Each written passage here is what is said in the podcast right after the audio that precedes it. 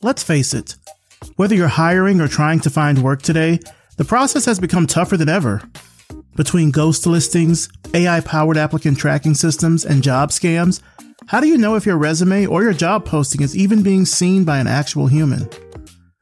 That's why we've relaunched our job board to help you find your next opportunity. And if you're a company that's hiring right now, then we will feature your listing on our job board for 30 days and help spread the word about it to our audience of podcast listeners for just $99. Get started with us and expand your job search or your recruiting efforts today. Revisionpath.com forward slash jobs. You're listening to the Revision Path Podcast, a weekly showcase of the world's black graphic designers, web designers, and web developers.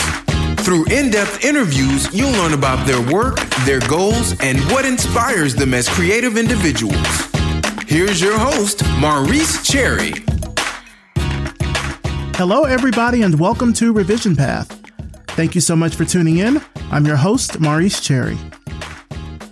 Revision Path is supported by Brevity and Wit. Brevity and Wit is a strategy and design firm committed to designing a more inclusive and equitable world. They are always looking to expand their roster of freelance design consultants in the US, particularly brand strategists, copywriters, graphic designers, and web developers. If you know how to deliver excellent creative work reliably and enjoy the autonomy of a virtual based freelance life with no non competes, check them out at brevityandwit.com. Brevity and Wit Creative excellence without the grind. For 10 years, Revision Path has been dedicated to showcasing black designers and creatives from all over the world. In order to keep bringing you the content that you love, we need your support now more than ever. So if you're in a position to help us grow, here's how you can contribute. Visit revisionpath.com forward slash donate and click the donate button there to make a one time, monthly, or annual donation to help keep Revision Path running strong. Thanks for your support. Now for this week's interview. I'm talking with Vasheena Brisbane. Vasheena is the Associate Director of Visual Design and Communications at Fifth Avenue Presbyterian Church in New York City. She was also recently included on GDUSA's list of people to watch for 2023. Let's start the show. All right, so tell us who you are and what you do. My name is Vasheena Brisbane. I am currently the Associate Director of Visual Design and Communications at Fifth Avenue Presbyterian Church. That means I do all things visual and design for the church. People usually ask me, well, what, how much could there be for a church? And typically, a typical church, there's not as much, I would, I think, as there is for this specific church. Mm-hmm. Fifth Avenue is Fifth Avenue Presbyterian Church is like the cathedral church of Presbyterianism. So, like St. Patrick's mm-hmm. is for Catholicism. So, it's a big historical church in Midtown Manhattan. And we do church like everyone else, Sunday services. Mm-hmm. But we also have a large outreach ministry and we do a lot of work within the community. Nice. And so, yeah, the church basically runs in seasons, right? So this is our off season. Summer is the off season. And fall is homecoming. That's when our senior pastor returns and we start a sermon series and there's magazine and there's the season of Advent, which is from just after Thanksgiving until just after Christmas. Mm-hmm. And then there's sort of a quiet season and then there's Lent up until Easter. And then there's a season of Pentecost. So we run in like a season. So it's like a loop every year. Oh, nice. I think for people that are, you know, for folks that are listening that even have some experience with like Christianity or just, I, I would say Judeo Christian religions, there mm-hmm. is that kind of cyclical nature to, to the year that sort of revolves right. around that. Right. Those specific events. Sure. Mm-hmm. And we advertise for every single one of them. And so we advertise I mean, advertise feels crass for religion, I think, but we do get the word out there, right? And so we do for the fall season, it's a sermon series, and it's just like the topic that the preacher is preaching on for the season. Mm-hmm. And um, he'll pick a subject and we'll provide visuals for it. And so we do banners, we do a spread in the magazine that comes out for the fall, which has the fall events, any happenings. We have a robust music program that has mm, five or five or six concerts throughout the year, some Mhm. free, some paid. So that needs advertising and visuals. We do banners on the facade of the church on Fifth Avenue. We do posters to talk about any programming that we have going on throughout the year and to advertise the season. We also do brochures. And then there's, you know, just all the regular stuff like on the sun on every Sunday, we print a bulletin. That's Yeah. that's some of the more day-to-day stuff.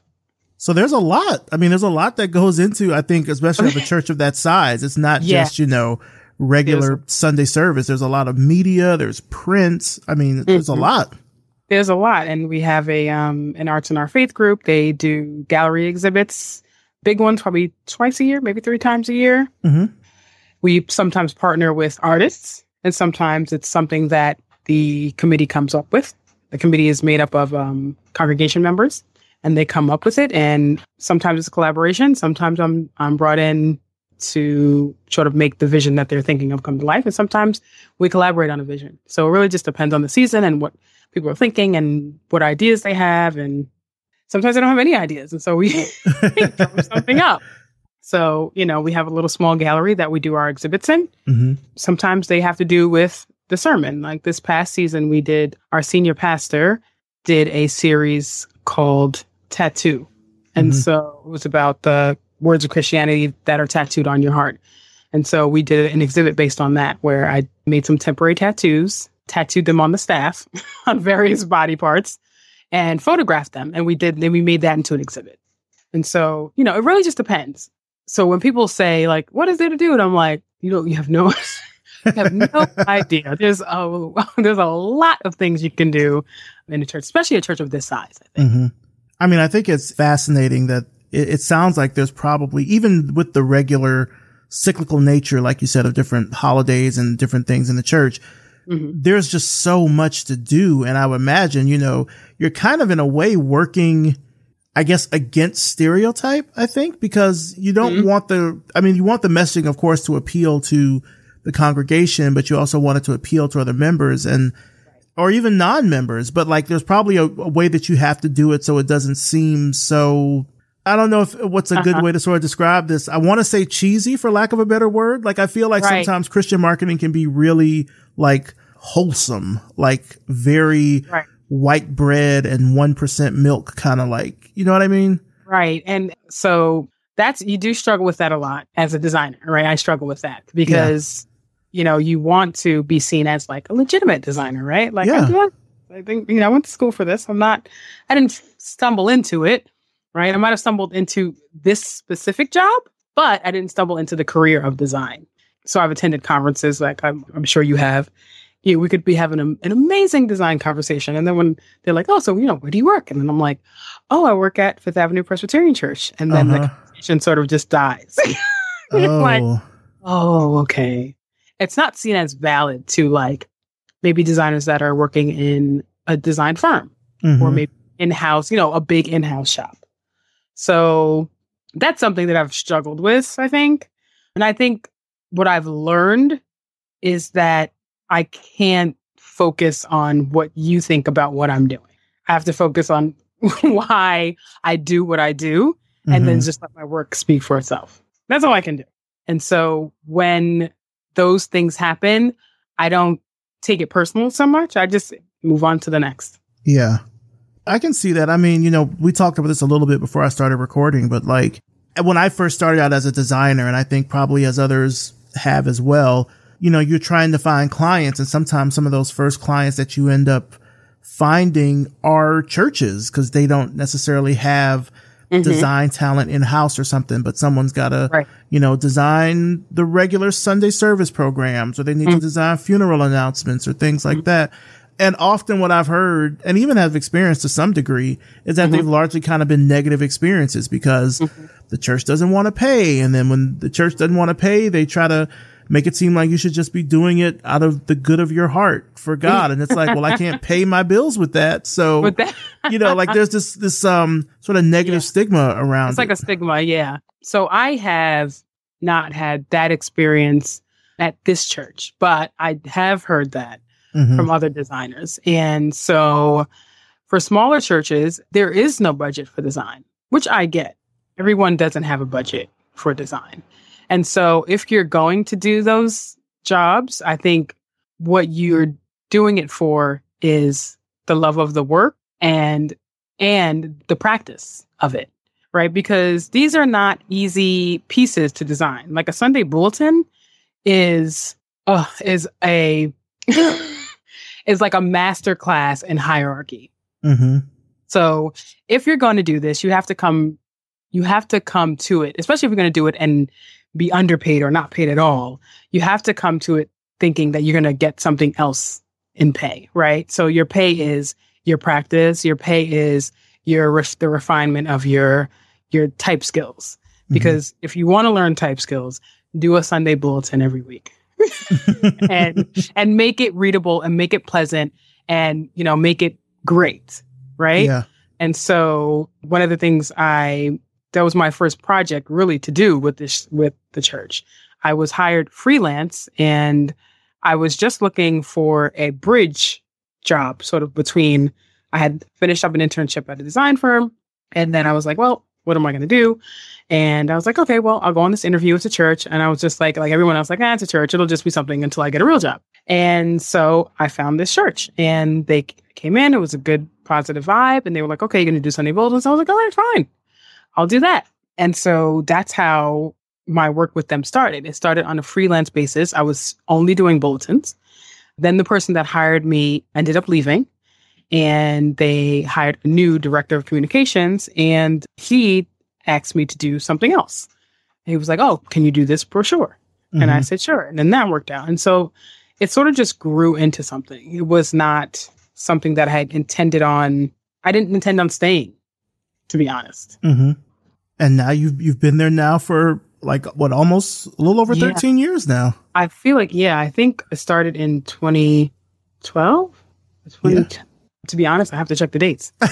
um, but it's it's been a long time, and it was it's been a progression, right? So I started off freelance, uh-huh. project based, ten ninety nine.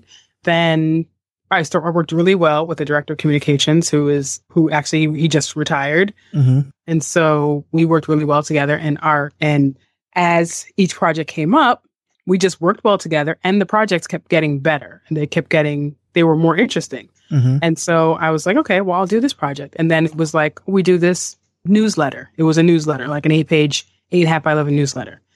That wasn't my favorite thing to do, but then we decided, okay, let's own it. We're going to change it. We turned it into a magazine. We turned it into a small, you know, eight and a half by five and a half pocket sort of magazine, sort of like Jet size. I mean, I think Jet might be a little bit bigger. Mm-hmm. Um, I like that Jet size, if, I think. Yeah, if if any of your listeners know know Jet magazine. Oh, they know. They know what Jet is. Dating me. dating me a little bit. Yeah, and so we sort of just evolved the communications of the church to the point where people call and ask us like, "Where do you get your Sunday bulletin done?" And I'm like, "Well, it's in house. We do it all in house." So I think to back all the way back to the beginning of the question, which is, have I had that experience? It's, the, the answer is yes. But if you come to the table from a place of, I'm going to get this experience and I'm going to better my craft through it, then you don't lose. Yes, you have to find other things to pay the bills. Mm-hmm. But if you can perfect something while also getting some experience, even if the experience is not, doesn't come with pay, I think you still win. Right. I get that. Stay, yeah. You know, I don't think you have to stay there forever. Mm-hmm. But if you prove yourself and you've perfected and they still don't want to pay you, then you can, you know, politely decline. Makes sense. Yeah. Yeah. And look, being somewhere for as long as you have, like I said, a little over mm-hmm. 13 years, mm-hmm. that is impressive for any designer to be somewhere, especially in this modern age of design. If you're somewhere for like five years, that's great. But 13 years, that is mm-hmm. amazing, which to me is no surprise because you were named one of GDUSA's 2023 people to watch. Ah, thank you that was surprising to me. So I'm I'm I'm still shocked that it happened. So to be honest, I've kind of just been like putting my head down, feet mm-hmm. to the pavement, moving from project to project, trying to do my best work. In I think 2016, 2017, we got this magazine and my boss, my my old boss, he said he was pointing out all these different winners in in the GDUSA magazine and he was like, "You," he said, "You should enter this. You," he said, "You could win these." And I was mm-hmm. like, "Yeah." I was like, yeah, "Okay." And so he was like, let's, let's, let's just do it. And so we entered some pieces and I ended up the first year, I think it was 2017. I'm, I ended up winning three awards. And so, you know, I was like, oh, I think that after about five years of like, you sort of just head down, doing good work, in my opinion, you know, not like getting it judged anywhere, but like, you know, I'm proud of what I've done here. And so it's just like, it's been like five years of that. And then to see like someone say, hey, this is exceptional. Now that was really heartening. And I think that I feel like that's when I said, okay, this is like a career. I don't think in the beginning of people's career, at least not for me, you don't feel like, oh, like this is it. This is my career. Like mm-hmm. some people are polished right out of college. That was not me. And so I didn't feel as if I had a career. I feel like until that happened, I knew I was working. I knew that, you know, I could get a job somewhere. I knew I could design, but I didn't, I didn't feel like I had a career. I don't think until that happened. And I don't think it was the acknowledgement. I just think not, that was the wrong thing to say. I don't think it was the fact that I won something, mm-hmm. but it was the fact that people agreed that I was doing good work. Yeah.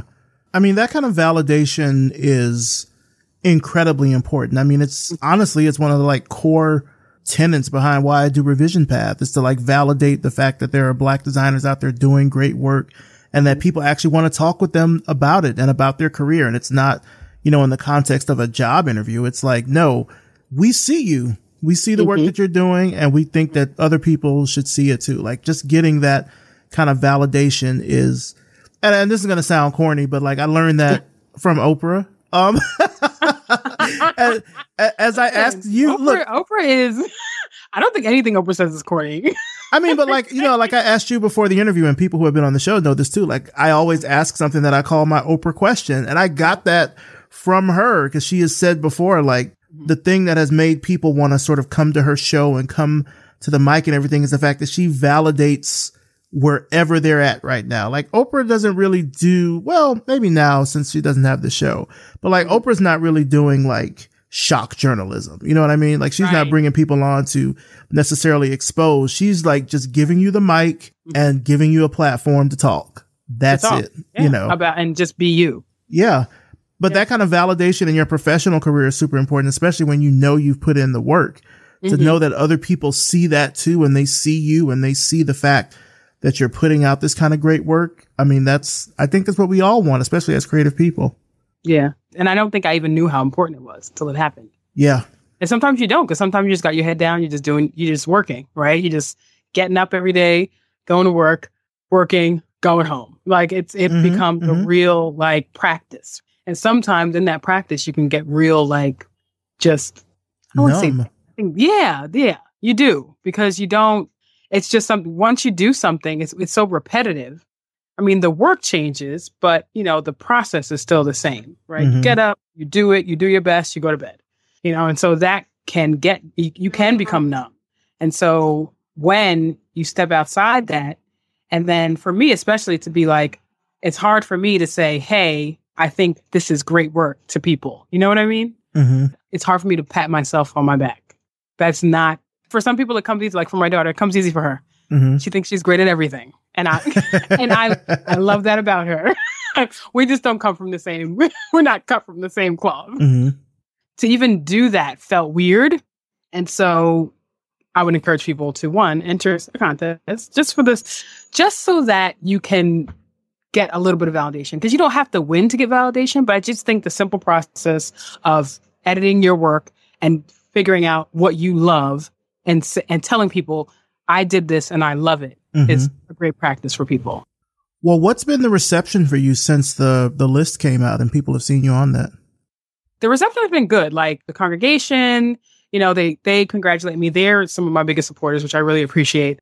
I've gotten, you know, friends and family. I I thanked GDUSA online and on their um social and via social media and so I've gotten a lot of like follows on mainly, I think, on LinkedIn for that. And that's about it. I don't think anything major has come about because mm-hmm. of it, but you know, you know, you never know. Right. Like, I mean, your email came from it. Like, I never would have thought. like, I'm like, I never, I never would have thought that you would. Here I am listening to great designers on Revision Path, and Maurice Cherry is emailing me. Like I never would have thought that that would happen. that was it was so wild when it happened. I couldn't even believe it. I was just like, "What? This has got to be a joke." I was like, I could not believe it. It was it was shocking. I even sent it to my boss. I was like, "Is this real?" was like, oh my he, goodness! I was, he was like, he was like, "I think it is." I said, "Are you sure?" I was like, "Are you sure?" I couldn't. I could not believe it. So the biggest thing to happen to me since then is you. So that oh well, you're at the top. You're at the top of the list. So well, I'm I'm pretty sure that there are going to be bigger and better things after that. I mean, you know, winning. I think one winning awards, but then two also being on lists like this, it just puts you mm-hmm. in the view of other people to see the work right. that you've done. You know, right? And you know, you don't. You know, it's important to be in the view, but like, how do you get there? Like I feel like we go to school to learn our craft and to do our thing, but we don't learn how to navigate a career. And that's different. That's different than just doing good work. Right. Like you have to really know, like you said, who to get in front of and like how do you get there. And I think that a lot of, like you were saying, what Revision Path does is put you in front of the people that need to see, I think. Mm-hmm. And I think that's what's amazing about this platform is that you can get some visibility and whereas you might not be able to be on the other design podcasts. Yeah. You know, you know, because usually it's like you know, real rock stars. Not that people on here are not rock stars. Please don't don't think that. But there is a specific lane that is harder to get. It's hard to get in as a black designer. Mm-hmm.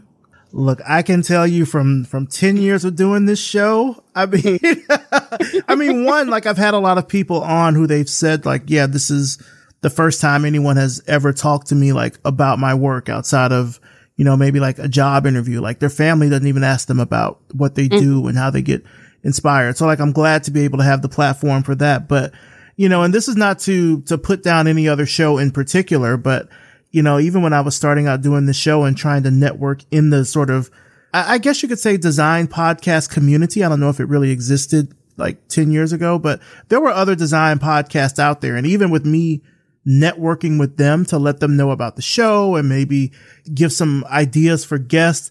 I was met either with like complete silence or absolute hatred. There was only one platform, one podcast that really was like at that time that was like, Oh, we, we like what you're doing. We'd love to have you on our show. And that was the show called On the Grid that was with this podcast network called Five by Five. And there were three guys that did the show. It was Dan Auer, Matt McInerney and Andy Mangold. And I was on their show twice. It was like a panel kind of interview thing. And mm-hmm. that ended up sort of getting me into the, the view of other people because they were like, Oh, we didn't know that black people did design, let alone talked about it. You know, and it's like, like we haven't already been in this industry for decades doing this work, but even just that one sort of opportunity to do that put me in the vein where I could like be seen by all these, these other people. But, you know, even now, you know, honestly, 10 years out and there's, you know, of course, other podcasts out there and there's even other black design podcasts out there.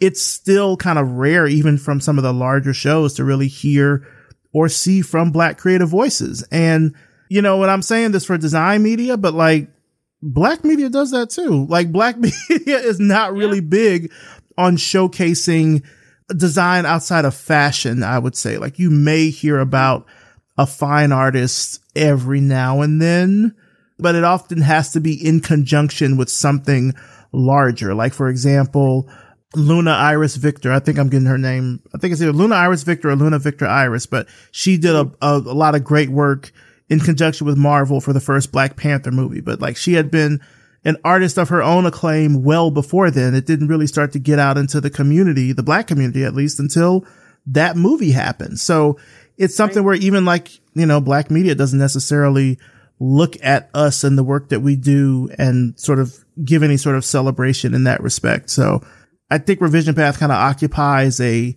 a interesting sort of Venn diagram intersection between like design media and black media in that way to at least showcase like, Hey, this is work that we're doing here are our stories in our own words.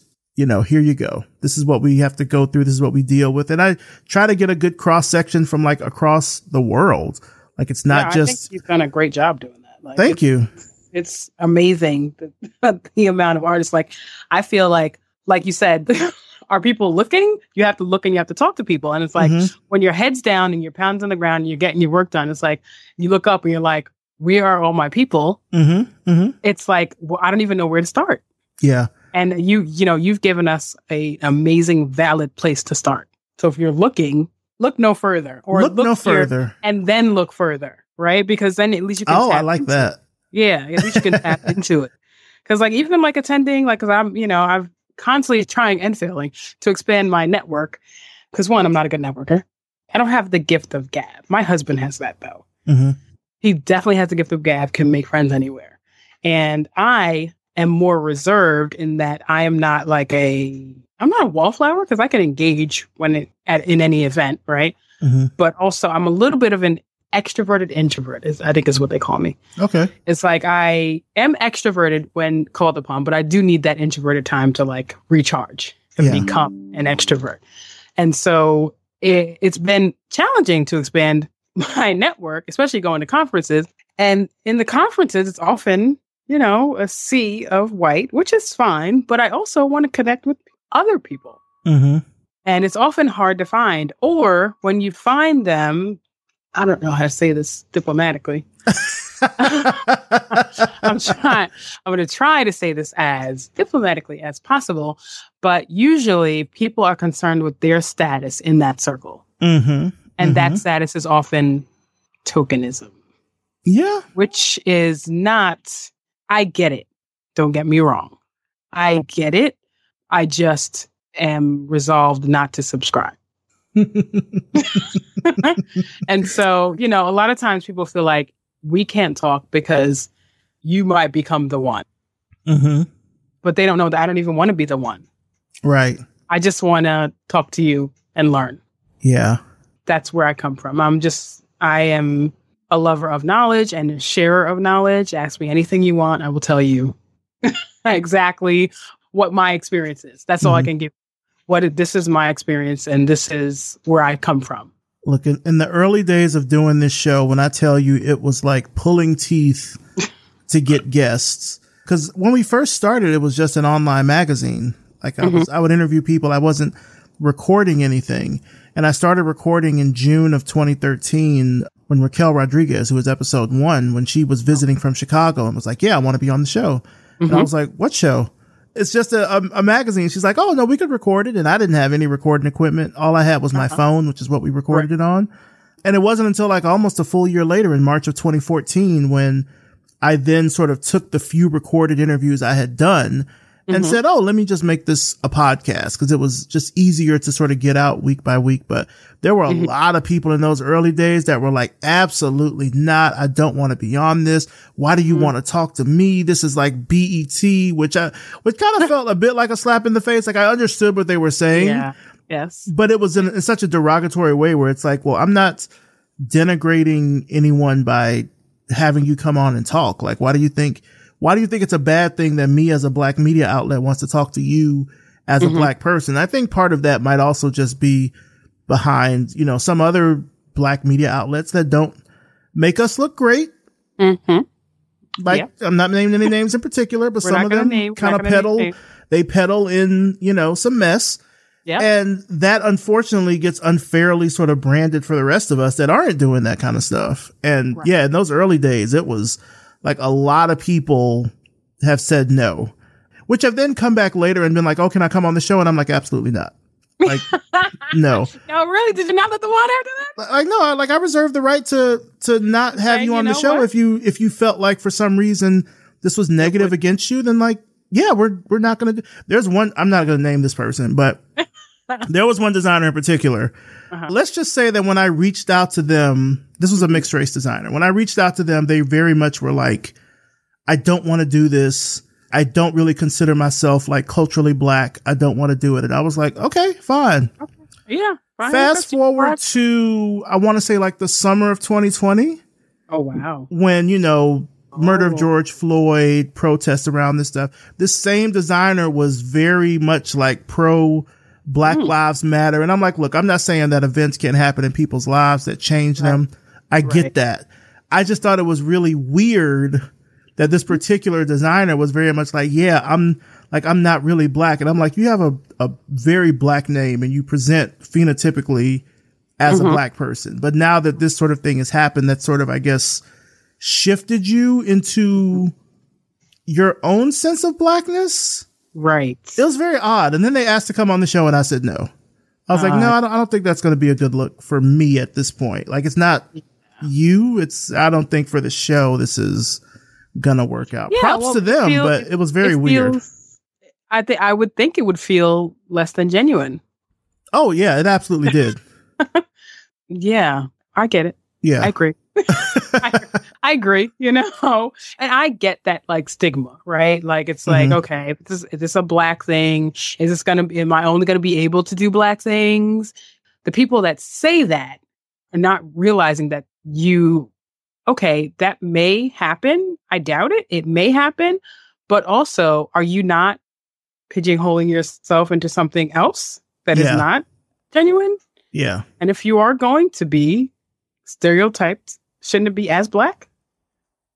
I just feel like it's a hard road we walk sometimes. Yeah. With trying to balance being legit with being culturally legit. It's complicated. I will 100% cop It's complicated. That. And so sometimes when people feel complicated, they just go to what's easiest. Mm-hmm. Let me just go with the flow, right? Yeah we we are not afforded sometimes a lot of times the opportunity to just go with the flow. No, that's true. That's very true. I want to bring it back to to your work at the church because I there's just some things that I'm really interested in. So you mentioned that like a lot of the work is pretty much all the work done that you do with the church in house, or do you work with an agency or with freelance? Because you said you started out freelance. Yeah, no, it's all in house. Oh, it's wow. all in house. It's just me and my direct report, which is the director of communications, he does the writing and the editing and sort of like this tells the story. And I'm involved with the visuals. Wow. And so I'm producing everything. I'm sending everything to print. I'm sort of crafting the visual of everything. Mm-hmm. And so that's sort of how we work. We get like we are the communications department and we're a two person team and I handle all design and production, and he handles all story, editing, press, and stuff like that. And we come together when it's time to like, okay, we have this story we need to tell, and we need visuals for it, we need materials for it, we need digital stuff for it, digital assets. And so we do work with web developers that are that we contract with. Mm. But that's really the extent of our outside work. And you know, in print houses. But there's no I am the designer. That's it's just me. Mm-hmm. one it's a one woman show. And you know, we try to make it work. Well, that. I mean, you, are definitely making it work. I mean, that's again, yeah. you've been there for as long as you have, and just the breadth mm-hmm. of work that you described earlier, I think mm-hmm. definitely speaks to your your prowess as a mm-hmm. designer to be able to navigate between the different types of design that you have to kind of work on. Yeah. And so a lot of our work is for the senior pastor and he's, you know, shaping the vision of the church. And so a lot of the stuff we do is specifically from him. And sometimes he comes with like, okay, I saw this. One of my favorite projects is he saw this illuminated manuscript letter. Mm-hmm. And it's like, yeah, I'm thinking of the sermon series and I saw this. It's like an, an O. It was like a golden O. It was like a lot of flowery elements around it. And, you know, he was like, what can you do with it? that turned into a brochure and banners and posters and actually won um, an award for that. And so sometimes he comes with a, something little, sometimes it's nothing like this is the theme. Mm-hmm. We come, we come back, workshop it, and then come back to him and present him with a draft. And it's a yay or nay. Usually it's a nay. I mean, usually it's a yay. Once in a blue, it's a nay, you know? And, and so that's sort of how we work. It's, there's no like, we are the team. It's just us 2 mm-hmm. Some of the projects are self driven. We've done uh, history exhibits because we have a, a pretty robust archive from the church. And so we've done a history exhibit where we've done a timeline of the church from, from 1808 up until the present. And so uh, that was more something that I drove because I was interested in it. We have an archivist. And so, you know, seemed a shame that this stuff wasn't accessible or visible to the church. So I was like, we should do a history exhibit. And so we did one. And currently we're working on doing transforming a larger space in the church into sort of a permanent historical exhibit. So we're visiting other churches that have archives as well and see what and and seeing what they're doing to exhibit their historical stuff mm-hmm. and if they're doing anything. So I'm not sure if that answered your question. No, it, it did. And, and, you know, we'll link to your website in the mm-hmm. show notes because I really want people to see the breadth of the work that you've done and like the references even that you're bringing into it. Like I'm looking at this one campaign, oh, not a campaign, but it's for a sermon series called This is War.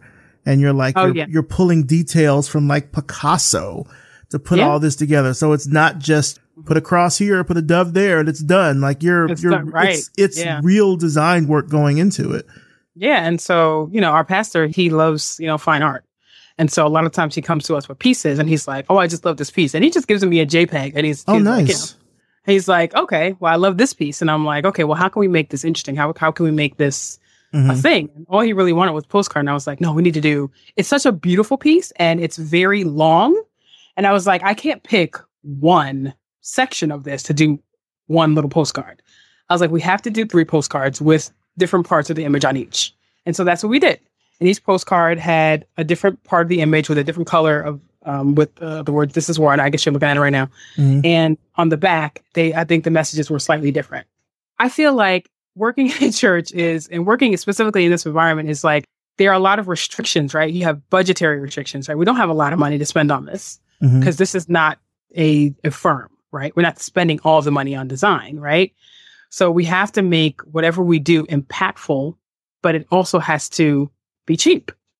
and so because we're spending our money outreaching to, to the community, that's like that's what we're doing. We're mm-hmm. spending our money furthering the word of the church and of Presbyterianism and of God. So yes, the design has to be good, right? But it also has to make sense to the congregation. You can't come in with this shiny new thing that costs so much money, so much, yeah. so many dollars. Yeah. and, you know, because people are donating this money. This is money that people have said, we're going to give to you to further the kingdom of God, right? Mm-hmm.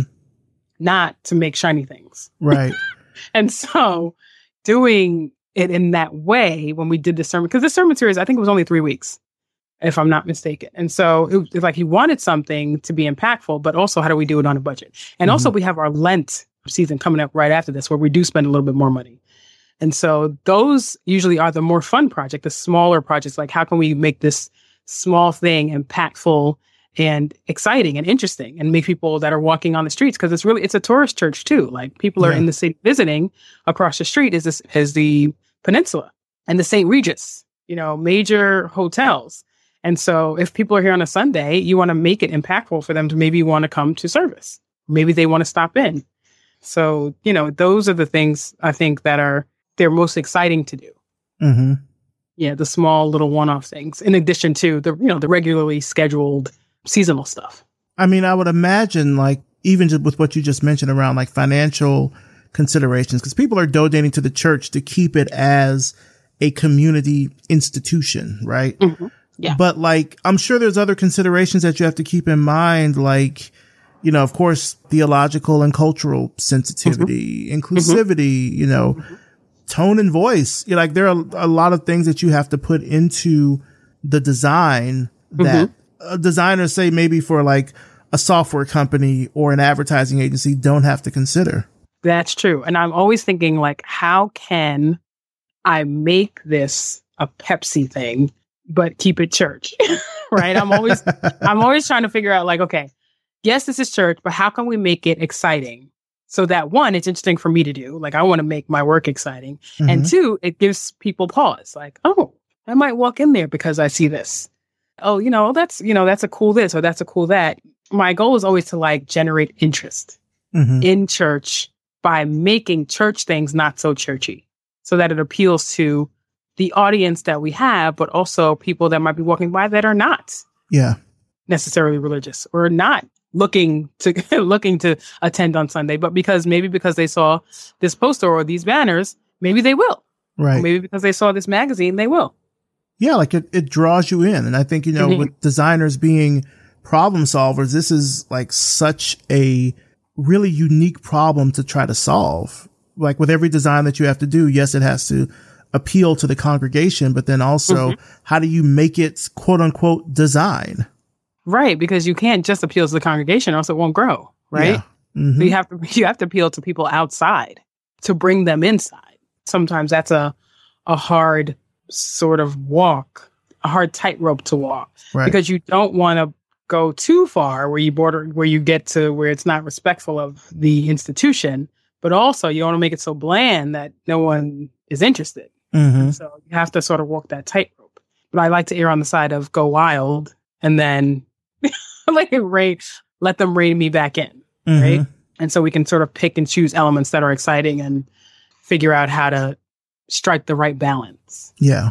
Now we've spent a lot of time talking about your work. I want to kind of pivot this uh this conversation to learn more about you as a person. Like you're originally from New York. You you know grew up in New York City. Tell me about that. Like were you exposed to a lot of like art and design growing up? Not particularly. I'm from Staten Island, New York. I grew up in the neighborhood of Mariners Harbor on Staten Island. And my mom, she worked for the department, she works still, works for the Department of Transportation. And she was a single mom. And, you know, we went to school, we came home. I didn't have any emphasis on the arts. I just was always interested in it. I was always interested in architecture and fashion as well. Mhm. And when I I had planned to be an architect, to be honest. and so I started my time at the City University of New York, CUNY. I started my time in the architecture program. And that year was transformative for me because I figured out that when I had to take a photography class as part of, I took, I had, you know, you have to take electives. And so I said, all right, I'm doing all this technical work. Let me do something, you know, that's less technical. So I'll take a photography class as one of my electives. And I took it. I just fell in love with it. I was just like, I need to be doing design. Mm. And so I switched my major. My mom was not happy. I did it. and, and honestly, I was failing physics anyway. I was not a good physics student. Mhm. And so I switched to design and I didn't, I never looked back. That's it. I was born in San Diego. My mom was in the Navy and so was uh, my dad. And so they were in San Diego when I was born. And then eventually they split. And then my mom came back to New York because she's from originally Staten Island as well. Mhm. So yeah, I've been here my whole life. Now, while you were at City College of New York, you had started something there called the Electronic Design and Media Club. Uh, electronic design and multimedia club. Yeah. Multimedia Club. Did that come about sort of after you switched over from architecture? Yeah. Uh, so after I switched from architecture, I believe it was Ina Saltz or Annette Weintraub, which I'm not sure if you know those names or not, but they're pretty big in design. They asked me to start the club, and I did, and that, and we ran it for, while I was there. And it was just like you know we meet, we talk about design, we you know critique our work, and just it was just a way for us to network. Because when you go to a, com- it's you know because CUNY is like a commuter school, no one lives there, so it's hard to generate community because you're not sort of forced in a space together all the time. You sort of mm-hmm. you come, you do your classes, and then you go home. And so it was a way for us to foster community there, and I enjoyed it. So it sounds like even with just that little, I mean, not that little, but like even start, starting that club, that Uh-huh. kind of was your budding interest in sort of design and how that could possibly be something more than just like a hobby. hmm Yeah, for sure. When I started doing it, I was just like, like the first year. I mean, I loved the idea of design, but I just was, I had no idea. Like, I wasn't one of these kids who like went to school for, like, I, I didn't apply to be a designer, right? Like, or I Mhm. didn't submit a portfolio or anything like that. And so I sort of transferred over into it. So I had to learn the basics in college, whereas some of these kids like knew they wanted to do it from the beginning. Yeah. And so that was hard for me because I'd never been like an average student. I was I'd always been an above average student. So for me, it was struggling with not having a formula to be good. hmm You know, so I just had to like really learn the ropes and just like be like, okay, I'm just gonna have to be comfortable with being uncomfortable. Gotcha. And it was. It was uncomfortable for a while. And then I began, I don't want to say I got good because I don't, I don't think I was good when I was in college. But, you know, I did some internships. I interned with InStyle Magazine, which was like huge for me. Mm. I interned at Smart Money Magazine when that was a thing. It was years ago.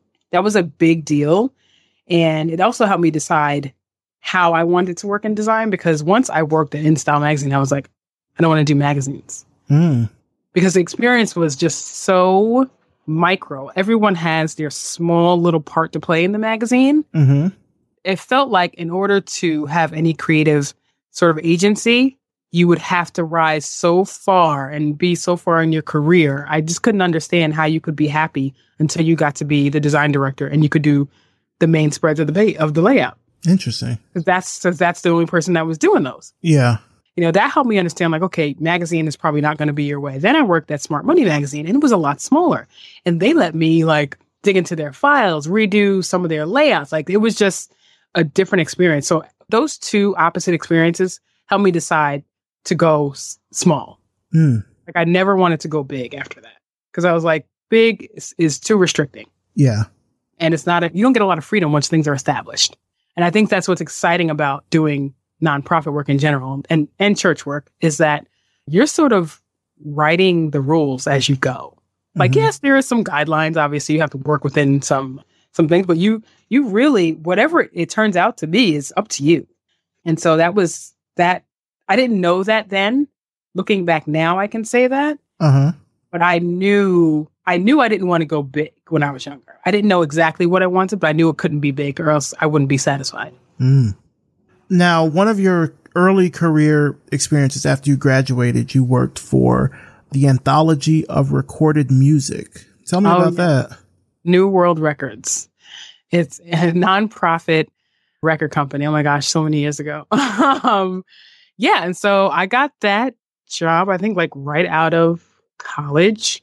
And what I did was I, if I'm remembering correctly, I scanned like album covers, helped make like little press releases for their work. And they had, they also had, there was New World Records where they would showcase like sort of electronic and I'm having a hard time describing the music because it's not typical, it's not your typical recordings hmm but they also had a nonprofit branch that they distributed this music to music schools, music programs across the country, like at colleges. Okay. And that was called DRAM.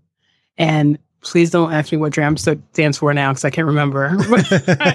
but I sort of made the look and feel for that website and for their website and just like getting all their content up and online. And so that was like my first first job outside of, of college Mm. it was very production heavy. There was not a ton of design, there was a little bit, a little bit of design, but mostly production. And so that's what I did there. And so that I think I, I don't remember when I left that, but after I left there, I freelanced for a while, and then I did an internship with a design firm. I don't remember the name of the firm now that I think about it. That was my early career. It was my first job, and it was I learned how to work like in an office hmm in that job, which you know they don't teach you that in school. Like you know how to design. It's like, but how do you design in an office when you have other all this other stuff to do all day? And so that was my first experience of designing for work and learning that you're not going to be doing design all day long. You have many other things that you have to do in, in addition to your design, especially when you're and you're the only one. And I feel like in every single job that I've had, it's been just me Mm. right? The lone sort of designer or production artist, or, you know, I think my title was officially production artist at that job. And so, you know, it was, um, it was eye opening and it was nonprofit and it was small. And I enjoyed parts of it, the Mhm. parts that had to do with design and sort of production and figuring out the back end of websites. And because websites were not new, but they were still, they weren't as, as advanced as they are now, right? But there was still a lot to learn, especially right out of school. Mhm. So I enjoyed that. I enjoyed that process. So you were working for this nonprofit, then later you ended up working for the church. I'm curious prior to that, and I think we might have touched on this a little bit earlier, but did you have any skepticism about doing work for a church? Yes. So this specific church, this specific job came up on, believe it or not, monster.com. I had a resume on monster.com, which I don't Oh. even know if that still exists. I have no idea. um, but yeah, they just called me off. The the current director of communications called me and was like, "Hey, we'd like you to come in for an interview. I went in with the idea like, oh, this is great. I'll have something to do. I'll be able to make some money until I get a real job. That was my exact words mm. to my and so I went in, the interview was fine. They, they said, okay, well, we're going to, you know, contract you on a freelance basis. And I said, great. I was doing bulletins. The, my work was do the weekly bulletin. And that was it at first. So it was, I would go on site one day a week, I think maybe. We'd sort the bulletin out, get it done. I'd send it in and that'd be it. And then probably two or three months after I started, the director of communications left. So they had an interim and they needed help doing the magazine. So I said, in well, magazine, they needed help doing the newsletter. It was a eight and a half by 11, eight pager, I think. So two sheets. We started doing that. It looked awful, but I was just there to maintain until the new director of communications. So they hired the new director of communications, uh, Tim Palmer. He just recently retired, my favorite boss ever, I'll say. And he asked me, Oh, the senior pastor wants to do this brochure. He's used to do a brochure for his fall sermon series. I said, sure, I'll try it. So we did that. He loved it. And then it was like, okay, well, do you want to work on the newsletter? I said, all right, well, let's do the newsletter. And so it sort of just snowballed from there. Went from just doing the bulletins to bulletins and brochures, then newsletter. Then the newsletter turned into a magazine. The first one we did was a 32 pager, written by him, designed by me. And then we moved from there. And, and projects just sort of kept coming up. And so I was skeptical, like, okay, I'm only going to be here for a little while. But mm-hmm. things just kept happening. And the project I was like, oh, I'll take that project. Oh, that sounds interesting. And I just kept taking projects. And eventually, like three years later, I'm still here and I freelanced with them for three years. And I was freelancing with other people. Like during that time, I freelanced with a private equity firm called PrivCap. And they were doing sort of private equity reports. Mm-hmm. And so a designer had already designed the magazine. And so I was tasked with producing that. But then they would do these sort of digital, I don't know, two or four or five page uh, reports. And so I designed those. And so during the church work, I was also doing private equity work, which was a little bit dry, but the designs were a little bit more exciting because they had they had to make the design exciting so that the the content didn't feel so dry. Mm-hmm yeah, I never intended for this to be a long term job. It was supposed to tie me over into my wonderful design firm job that was going to come along. I'd be I'd be working at an amazing design firm. But it just kept growing and the opportunities just kept coming and then eventually they asked me to come on full time and I was like, well, I don't know. I was still skeptical like I don't know if I want to work for a church full time. Maybe I'll just come three quarter time. So mm-hmm. I'll give y'all a set couple days we'll do that. And so I did that for a year. And then eventually the job just became so big. We started doing banners and we were doing exhibits. It just became so big. They sort of made a position. There was no position in place for a designer. And so the position that they made was called a communications associate. And so that's what I was when I finally came on full time. Mm-hmm. But technically, I was a designer. And so eventually we started doing more work and more exciting work, different things, started getting a little bit more creative freedom. Because once you build sort of trust with people, I was able to do more. I was able to able to be more creative and suggest more. And when you get that trust, you're they, you know, people trust you to take them further than maybe their mind can take them creatively. Mm-hmm. So that's how it grew. And so, yeah, the, the answer to that is yes. I was very skeptical, and no, I did not want to work for a church. I will just say that outright because it was not it's not something that has you know cachet when you say mm, it yeah in a space right i work at a church you know so that was hard for that for a while for me mm-hmm. i don't, I don't want to believe that it's ego but it probably was ego so. well you know it's it's something that we've you know we've talked about on the show before as well you know like i've talked to designers maybe that don't live in a big city or mm-hmm. that do work for like an insurance company or something like mm-hmm. that. Like the work that they do is not the flashy stuff that you'll see right, in design media or that might win big awards or stuff like that. But like when you think about the fact that everything that we interact with as humans has been through some lens of design, that mm-hmm. means that you're still designing for experiences that everyone needs. You know, everyone mm-hmm. can't work at a software company. Everyone can't work at Apple or, or wherever and do, you know, kind of mind blowing design work. Some people have to work at an insurance place or a healthcare brand or something like that. That may not be quote unquote sexy work, but the thing is, that's stuff that people still use all the time. And those right. need to be thoughtfully designed experiences as well. Right. You can't, I mean, you have to design for the people. You have to design for someone other than yourself. Mm-hmm. And I think that makes you a better designer because your focus can't be just making it sexy, which is fun, right? but it has to be like people have to be able to engage with whatever you make and be comfortable doing it. Like, and when I would want to say, I, I guess it's more of like legibility and readability, right? Like, so they have to be able to read the content because it's content they need to consume. Mm-hmm. Right? Something sexy, you can just enjoy it for the sexiness. Yeah. Even if you don't get it, even if you don't get it at all, you can just enjoy it. And that's and those are fun projects to do, don't get me wrong. But when you have to design with that sort of thoughtfulness, it brings a certain level of compassion to your work that I think you can miss when it's just all about the sexy. Mm-hmm. Now you've been, like I said, working at the church now for almost 14 years when you look back over the span of your career from like when you started to now, mm-hmm. how would you say that you've evolved as a creative? I feel like my evolution has been yes technical because i think when you do anything for a long period of time you're obviously you're gonna you should get better right i don't want to say you obviously get better because some people don't but you should get better and i feel like i've gotten better i've gotten faster and i've become a much more, I feel like, compassionate designer and not in like the sort of sappy way, but just like understanding that people are coming here for a reason. And that reason is not always the reason you set out to design.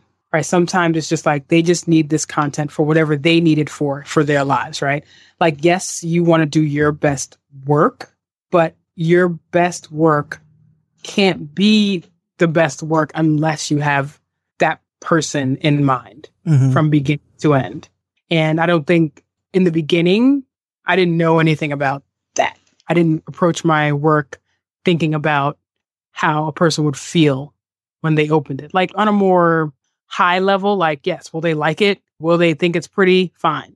But like, is it thoughtfully done so that they don't have to work harder to get what they need? Mm-hmm. I think that evolution for me has been the biggest and it has been the most rewarding thing to do. Like, how do I think about these projects through the lens of who's going to consume it at the end and how they're going to consume it?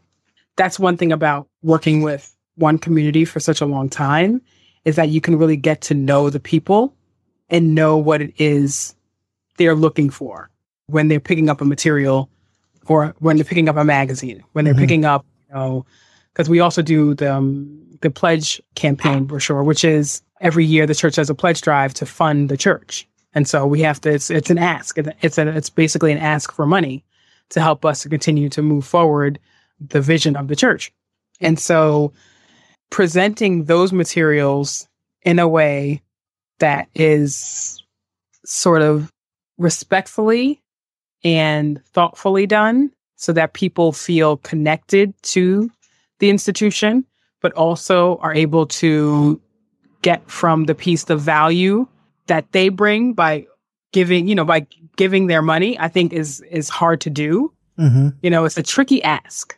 And when you're designing materials for that, you really have to be careful about how you're asking, why why you're asking. And that, you know, has a lot to do with the content and the words, but also like what images we're going to show. How are we going to connect the feeling of church to this ask for money? That's a hard thing to do. Mm-hmm. And so I think the my favorite piece that we did was, was a few years back now, maybe 2018, 2019. I did some hand sketches of all like the favorite things that people always mention about the church, mm-hmm. and then some not so, some not, some not so not favorite, but some sort of mundane things that people it's like you know your money doesn't just pay for like this beautiful i did a sketch of the organ um, and of the um, the rose window which is part of the architecture of the church it's like yes we paid we pay to maintain this but also we pay for hymnals we pay for palms on Sunday so you can wave them for Palm Sunday. And so just connecting those sort of cherished cherished things with the more nuts and bolts of the church is is hard to do and I think if you approach it through a lens of compassion, you can get it done. But I don't think you can make those connections if you don't know a community and approach that community and your work with them through compassion and really like understand what it is that they love and how you can present it in a way that makes sense to them. Mm-hmm. What are like some some pieces of advice that you've gotten like throughout your career, throughout your life that you find yourself coming back to? I feel like I don't know that I've gotten advice on my career, but I feel like I've gotten advice on life and it works for your career. Mm-hmm. And that is just like, go where they love you. And I don't want that to come off like go where, you know, you don't get any pushback or any flack or anything like that, but just like go where you are valued and they see your value and they believe in your value. And then you can in turn produce things that are valuable for that community. I think it's a give and take. You can't just go somewhere because of the money or because, you know, it's looks good or for the cachet or because it looks good on your resume. I think that the most valuable advice I've been given is like go where you're treated well and you can do work that's meaningful and to you and hopefully to others. What's something that you kind of are still working on unlearning? I feel like I'm working on unlearning this idea of a charted path. Like I feel like everyone wants the charted path. Like everyone wants to I go to school, I get the beginner job, then I get this rock star job, and then I make a lot of money and then and then I retire, right? I feel like that's the path. Whatever your thing is, fine. But what I'm still trying to unlearn, I'm still trying to unlearn that, right? Like I'm still trying to be okay with my career path, which is not this a sexy career path but it's been really rewarding. And so I'm trying to unlearn thinking of my career in terms of what other people think is valid and trying to think of it more along the lines of what do I think is valid and what can I do to grow myself, regardless of where that may be. Mm-hmm. Because I think you can grow anywhere. It's just up to you. I don't think the space determines if you grow or not. I think you and what you bring to it determine what you grow or not. And I'm still I'm still learning that. Where do you see yourself like in the next 5 years like to that point? Like where do you see yourself growing into? I feel like nonprofit is just my calling even though I didn't ask for it. I feel like I feel like and when I say nonprofit I don't it doesn't have to be like a small nonprofit. Like I feel like maybe museum work or work where I'm helping to broaden the minds of people. I don't see myself going in a commercial direction. And maybe that's how I can speak about this better is that I know where I don't see myself. I don't see myself like going to work for like Pepsi or Coca Cola or like a big commercial brand. I don't see that for myself. But I do see more of a sort of philanthropical or .org's sort of path for me because I just feel like it's been rewarding up until this point. And so at this point in the game, I'm looking for rewarding work. And I feel like that has been very rewarding for me. And it's it's also been very freeing. I don't feel like you can get me, I can be wrong. I don't feel like you can get as much freedom working for those big organizations as you can with small nonprofits or even a little bit larger of a nonprofit. Like I just feel like they're more willing to take a chance on your creativity mm. than global established brands are. That is very much true. It's very much true because oftentimes, especially with these larger companies, they don't value what I would, I would consider what you're doing is like, you're kind of a generalist. Like, yes, you work as a designer, but you're not mm-hmm. just doing one specific type of design. Mm-hmm. Like your work is spanning right. print and media and visual, etc. Whereas if you're in a larger company, you're kind of just slotted into doing one thing and you have to do that one thing. You can't really branch out if you want to, even if you have those skills, you're not allowed to kind of do that within that one position.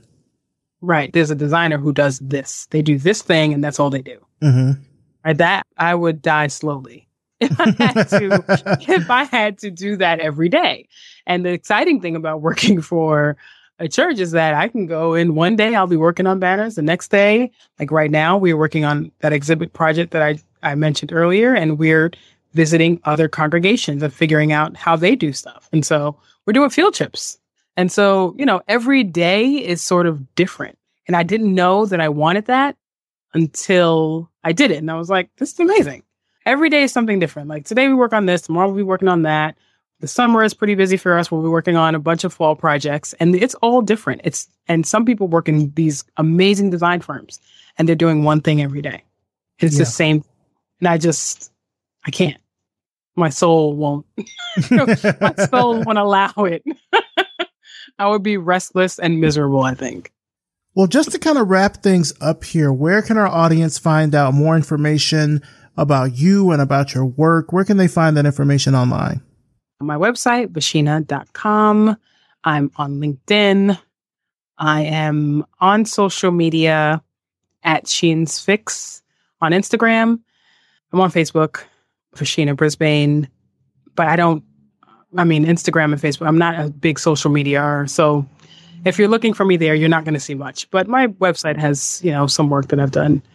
Yeah, we had this big conversation for people that are listening. we had this big conversation earlier about kind of social media and being on, which, you know, that's a whole other thing, but I, I completely understand that. But Vasheena Brisbane, thank you so, so much for coming on the show. One, just thank you for the, the breadth of work that you're doing through the church. I think it is, it is amazing and powerful and impactful to see someone doing this work, particularly a black woman doing this Thank work. you. Like it, it really means a lot. I mean, to me, it means a lot, but I think it means a lot, of course, to the community that you're doing this type of work and to be a creative problem solver and to do this kind of thing in a space that perhaps design is not necessarily looked at or mm-hmm. considered or valued in a, in a really impactful way. I think mm-hmm. it really means a lot. And I'm, I'm super excited to see where you go from here.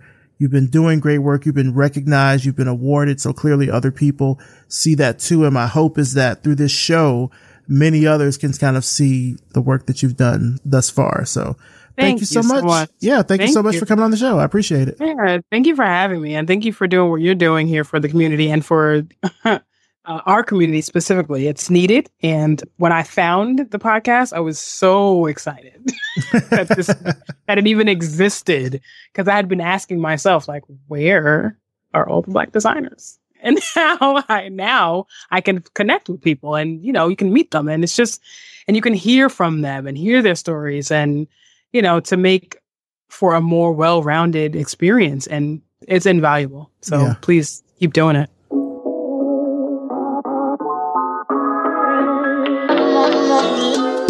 Big, big thanks to Vasheena Brisbane, and of course, thanks to you for listening.